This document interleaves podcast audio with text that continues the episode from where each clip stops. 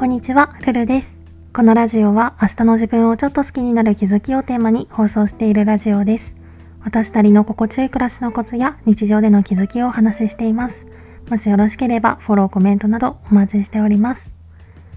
ということで今回はメンタルの減点を防ぐというテーマでお話ししたいと思います。私は結構その日の自分の外見的なコンディションによって気分が左右されることが多くて例えば、これはまあみんなそうかもしれないけど、肌が荒れてる日とか、まぶたの調子が悪い日とかは、もうそれだけで何もする気が起きなくなったり、あとはメイクとか髪型とかも、あ、今日失敗したなって日は、一刻も早く一日を終えて、お風呂に入って全部リセットしたくなるし、あとは服装もですね、今日の組み合わせ気に入らないなって日とか、着心地の悪い服を選んでしまった時は、ああ、早く帰りたいってなりがちなんですけど、結構この外見的な減点っていうのかな。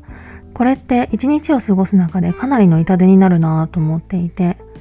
っていうのも私は結構一日を100点からの減点方式で捉えているところがあって、さっき言ったみたいな外見的なコンディションもそうだし、寝不足の日とかも家を出る前の時点で100点から減点された状態でスタートする感覚があるんですけど、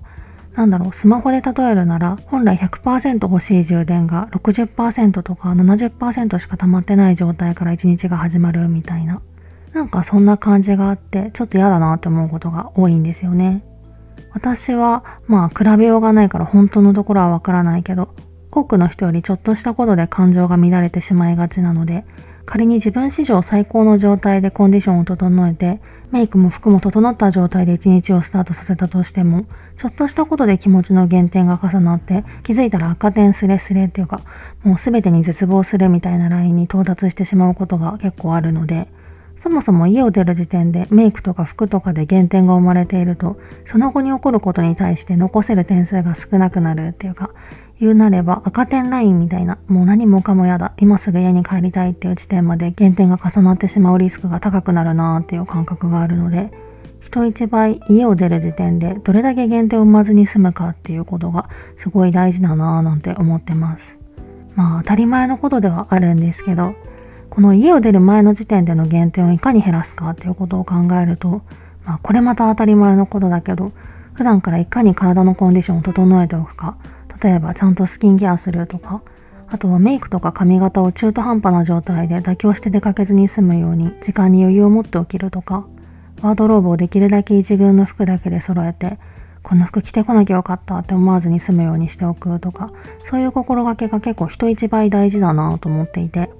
まあ日頃のスキンケアをちゃんとするとか、時間に余裕を持つとかは、それ以上話すことがないので、今回は割愛するとして、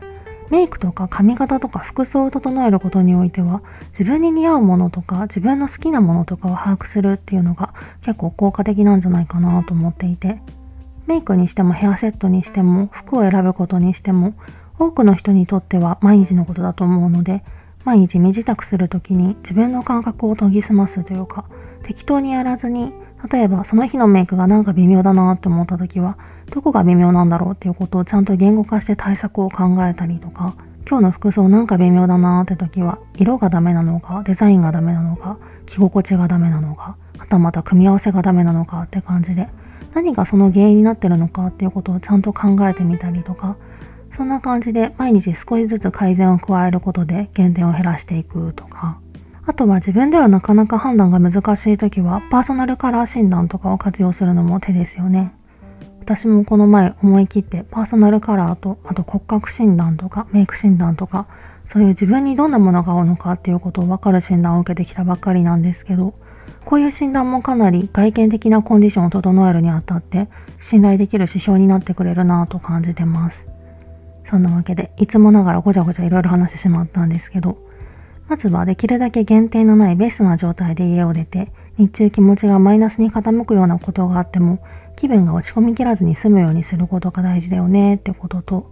あとはベストな状態で家を出るためには、日頃から自分の外見的なメンテナンスをちゃんとしておいたり、あとは睡眠時間をちゃんと確保したり、自分に合うメイクとか服装とか髪型とかを把握しておくことが効果的なんじゃないかなっていう話でした。今回はそんな感じです。レターでの質問、感想も絶賛募集中ですので、ぜひお気軽にいただけたら嬉しいです。それではまた次の放送でお会いしましょう。